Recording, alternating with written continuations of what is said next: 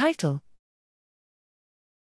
Effects of Phase Encoding Direction on Test-Retest Reliability of Human Functional Connectome. Abstract: The majority of human connectome studies in the literature based on functional magnetic resonance imaging (F M R I) data use either an anterior to posterior (A P) or a posterior to anterior (P A) phase encoding direction.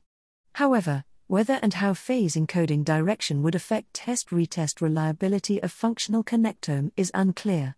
Here, in a sample of healthy subjects with two sessions of F M R I scans separated by twelve weeks, two runs per session, one with A P, the other with P A, we tested the influence of phase encoding direction on global and nodal connectivity in the constructed brain networks. All data underwent the state-of-the-art Human Connectome Project (H C P) pipeline to correct for phase encoding-related distortions before entering analysis. We found that at the global level, the P A scans showed significantly higher intraclass correlation coefficients (I C Cs) for global connectivity compared with A P scans, which was particularly prominent when using the Seitzman three hundred Atlas versus the C A B N P seven hundred eighteen Atlas.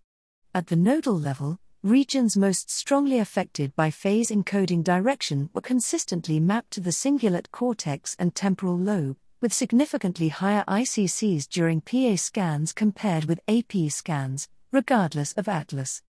Further, we demonstrated that the observed reliability differences between phase encoding directions may relate to a similar effect on the reliability of temporal signal-to-noise ratio (t S N R) in the same regions, that P A scans were associated with higher reliability of t S N R than A P scans.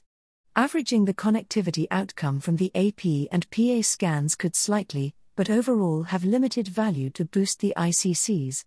These results were largely replicated in an independent, public dataset from the H C P Early Psychosis (H C P E P) study with a similar design but a much shorter scan session interval. Our findings suggest that phase encoding direction has significant effects on the reliability of connectomic estimates in F M R I studies. We urge that these effects need to be carefully considered in future neuroimaging designs, especially in longitudinal studies such as those related to neurodevelopment or clinical intervention.